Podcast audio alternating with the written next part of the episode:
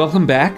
This is Milton Justice, and I am presenting to you my podcast called I Don't Need an Acting Class, based loosely on my book, I Don't Need an Acting Class. In the past episodes, we've talked about a few things. We've talked about the importance of connecting to everything that you talk about. We've talked about the fact that the most helpful way for us to work is to start every play as if we know nothing, so that every piece of information has the possibility of bringing us to life. So, how do I use this? How do I work this? How do I actually take this information and put it into something usable? I have a chapter called talk it out. Don't write it out. And for God's sakes, don't think it out. In college, my final exam in Acting 101 was I had to keep a journal about a character I was assigned. The character was Andre in Chekhov's Three Sisters, and I had a booklet called The Journal of Andre Prozorov. I got a B plus on it, but that was because Jack Heifner was in my class. He would later write the hit play Vanities, and we were graded on a curve, and he kind of ruined it for everybody. However, years later, I was doing, I was in a production of Boys in the Band in East Hampton, and I was doing the same thing. I was writing out the, all of this material I, in fact, I, I swear I did three pages of notes on the title, Boys in the Band, and what it meant. And what ended up happening is I absolutely just got stuck. I got absolutely stuck. And that's when I really began to understand that writing down your actor preparation stifles your acting your creative work was on the page. I, I, think what I should have done was like hand my notebook to the audience and say, "This is what I was trying to do," because that's what where the work was. Uh, I was watching this fascinating, fascinating piece on 60 Minutes months ago, and there was an FBI operative. They asked him, "How does he prepare that day for?" A sting operation. And he said, I talk to myself out loud like a crazy person, reciting everything I know about him. And it was interesting. He said, I, I put on the guy's shoes. But he was playing an invented character. And he was putting on his shoes and putting on his coat and putting it, and then he said, and then I'd go to the park and I would just talk everything out, talk everything out about this character. And I think that was a huge key for all of us. I mean, he was going undercover in a sting operation for the FBI. But the talking it out is what gave him ownership of it. People love to write down. Actors love to write down. I think I was bad at writing down because something about me thought one day somebody's going to find my notebooks on my performance in Boys in the Band and publish it. I don't know who I thought I was. But but I was so worried about grammar and so worried about what the wording was that it's it's like I could have never done any creative work. And here's what here's here's what hits me. Yes in a sense, when you're doing a part, you're writing a novel. I mean, this is the difference. The difference is, and I think the novel takes away all the work from us. I'll just have to read this little section. There is a description in Herman Melville's Moby Dick about the Spouter Inn. And it says the dilapidated little wooden house itself looked as if it might have been carted here from the ruins of some burnt district. And as the swinging sign had a poverty stricken sort of creak to it. And he goes on. He go, and, actually, the truth is, the description of the Spouter Inn is goes on for a page and a half, and it's beautiful. It's Herman Melville. But here's the thing: if you're an actor, the stage direction says in front of him is the Spouter Inn.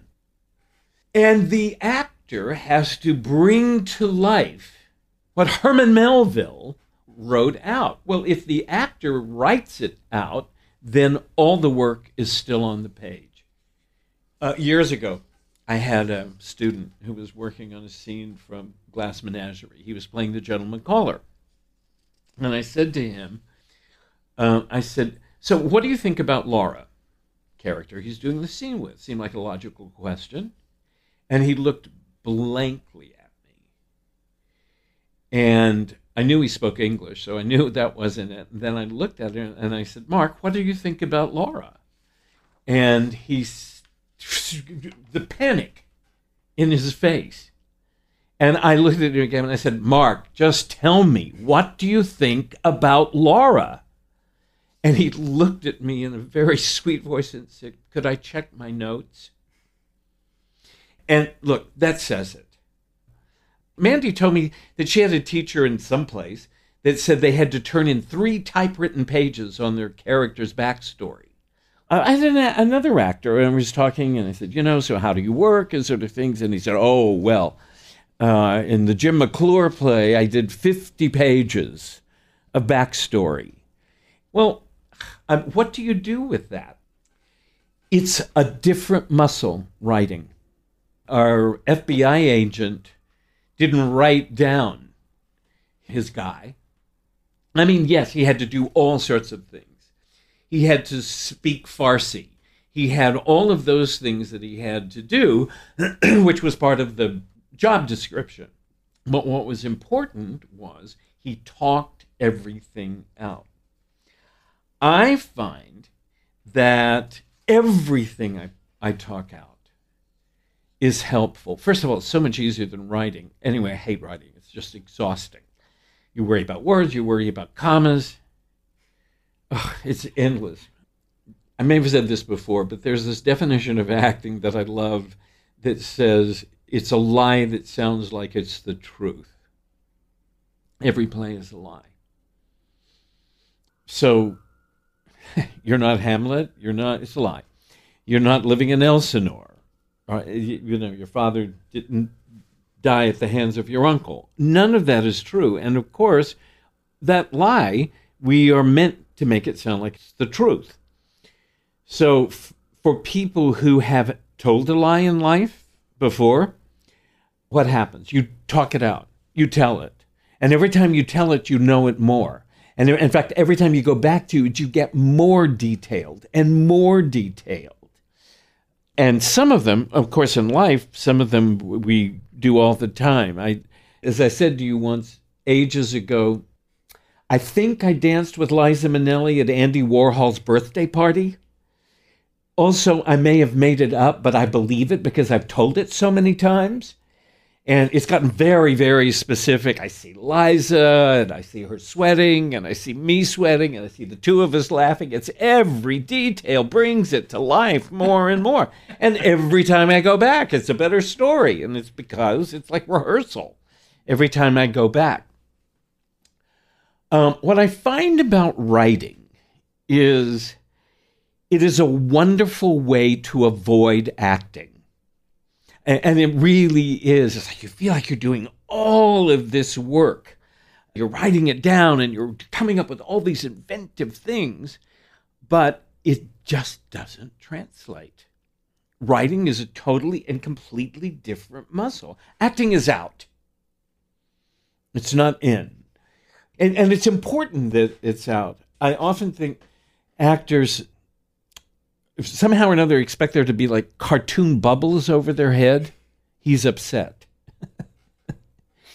so, he, it, and with all of it, I mean, you get used to talking it out, and and so suddenly I'm upset, which is what's going on with my character, is something that I actually am upset. I have talked it out. I have talked out specifically. I've had it with my father. I have had it with the whole him filling me full of you're popular and well thought of, and that's what you need to succeed. So I, if I build it that way, then I begin to own that part, uh, that particular attitude. And I am, I talk out everything. I talk out my relationship to my partner. I talk out my relationship to the past. And I think it also helps because I know when I'm lying. I know when I'm pushing. I know when I'm playing an emotion I don't really feel. And it's very, very interesting because a, a lot of people are really uncomfortable talking out. And every single time they do it, they say, God, it makes such a difference. The joy of living in this particular era that we live in is because everybody is talking on their cell phone and they have those little earbuds and they don't have wires. So people are going down the street talking and you think they're talking to you, or years ago you would have thought they were insane. Uh, but they're talking to somebody. And so I think this is perfect for actors. You can talk out anything now. You walk down the street, you're talking it out. In talking it out, I began to own the emotion. I began to own the images. I mean, we had all sorts of technique exercises, and and a lot of them are, are they seem sort of simple. You know, describe something from nature. Describe the set. Well, I mean, one of the things that happens is, um, and this is so interesting to me. Chris Carmack told me when he went on Nashville, he was very nervous. It was the first episode. And he said, I was standing in the room of Rayna Jaymes. And even when he said it to me, you could tell he owned the fact that she was the most powerful woman in Nashville. And he had built it so well that he's telling me a story about how he worked. And he had built it so well, he still owned it. And he said, I built three things in the room. He said, I, one, I built her desk. And he said, I'm, the scene was standing at her desk, and I talked out. This desk belongs to Rayna Jaymes, the most powerful woman in country western. And in building it, he knew he owned it. Then he didn't have to work so hard. He didn't have to push an emotion. He didn't have to push, I'm impressed with this meeting I'm having. It's because he had built everything in a very, very interior way, having talked it out, he owned it. Kende did a similar thing talking out. He had an audition and he told me about and this is so funny because I, I, it's he told me about it like two days later he said yes as i was driving up to the audition i was thinking why, why is he so upset so he said rather than talking out the lines or talking out anything he said i talked out why he was so upset about what had happened whatever the you know whatever the audition was and it was exactly the same thing Maurizio did the same thing. I said, don't rehearse your lines before this audition. I have these exercises that I stole from my friend Deb called Fill in the Blank. And I said, just fill in the blank. Do a one minute monologue called I Hate It When. And then improvise it. And the talking it out. He said it was the most confident he's ever been at an audition. And it was because he was talking out everything. So I think that's really the helpful thing. It's the helpful thing that's part of the process. And, and I think here's what happens, I think, when you work on a script questions start to come to you. And in an odd sense, it's like doing a documentary. Uh, I had a student, Evan, at Yale, and Evan was so prepared all the time. God, he was just a pain. And so he said, I know you don't like us writing down. Uh, he said, What if I write down questions? And I said, Yes, you can write down the questions, but only if you answer them as the character. And I come from a background of documentary, so that was particularly interesting to me that it was like doing a documentary on your character. In fact, the documentary I'm doing on you, I brought in an actor to interview you because I wanted him to approach the subject of this documentary we're doing as an actor would approach it. And I heard some of the questions that he asked you. It was as if he was playing the part of Walker. I noticed this the other night that uh, I did three documentaries with the actress Lee Grant, and they were doing a retrospective of her career at the Film Forum. And I went. And I realized, I don't know if I'd noticed it before, but maybe because of what we were doing, and I noticed that when Lee asked people questions, because she was an actress, she was asking them questions in a sense like she was playing the part. She didn't ask the questions like Anderson Cooper, who I love, but he's a reporter. He asked questions a different way. Barbara Kopple, who's won two Academy Awards for documentaries and his, who is brilliant, was interviewing Lee. Barbara asks questions differently. She gets answers out of people, but it's different than the way Lee did. And what was really interesting is how the people would talk to her because of it and how touching it was because it was an actor interviewing a character. So it, it hit me. If you're interviewing your character, you don't ask the question like it's a fact you want to report if you're doing a play, say, like All My Sons, and you're playing Anne, and as an actor, you may think, why would Anne marry her dead fiance's brother? But if you ask the question, again, as the experience of the question, not like you're interviewing her, there's a total difference between how could you marry your you know, your dead fiance's brother and the actress, who both as a person is asking the question, but is kind of moving into her mentality. And everything is out, everything is talked about. And by the way, you may not be able to answer the question right away. You know you have to have the answer to that question before you can do the part. You may not be able to answer it right away. Fine but you ha- you have become invested in your character not like a b- report for the seventh grade not like my report in college on the life of andrei prozorov that i got a b plus on but i'm not bitter and i think if, if you were to couple with um, the podcast we did earlier i start every play as if i know nothing with this idea that I talk everything out.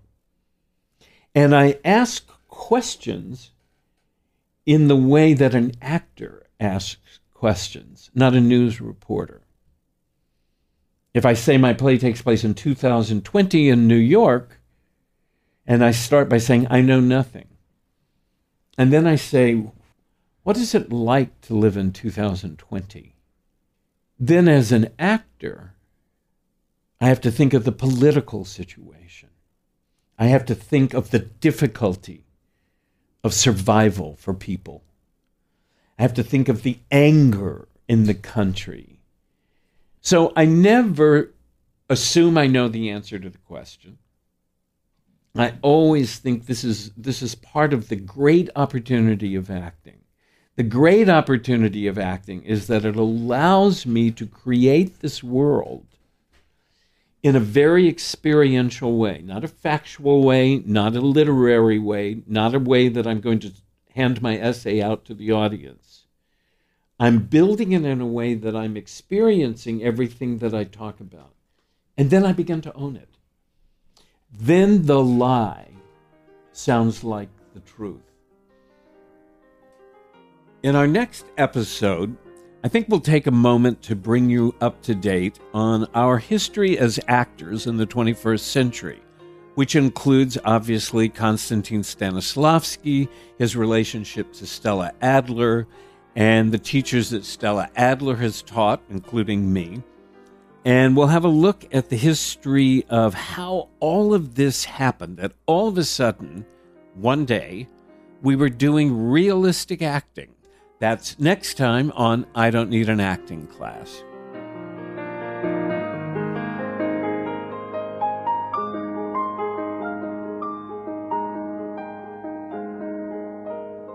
Hi, everybody. It's Walker Vreeland. I'm the producer of I Don't Need an Acting Class with Milton Justice. Director of online media is Evan Solers, and music is provided by David DeJuice. If you have a question or comment you'd like Milton to address on an upcoming episode, email us at questionsformilton at gmail.com. Again, that's questionsformilton at gmail.com. And if you like the podcast, please subscribe and leave a review. Thanks so much for listening.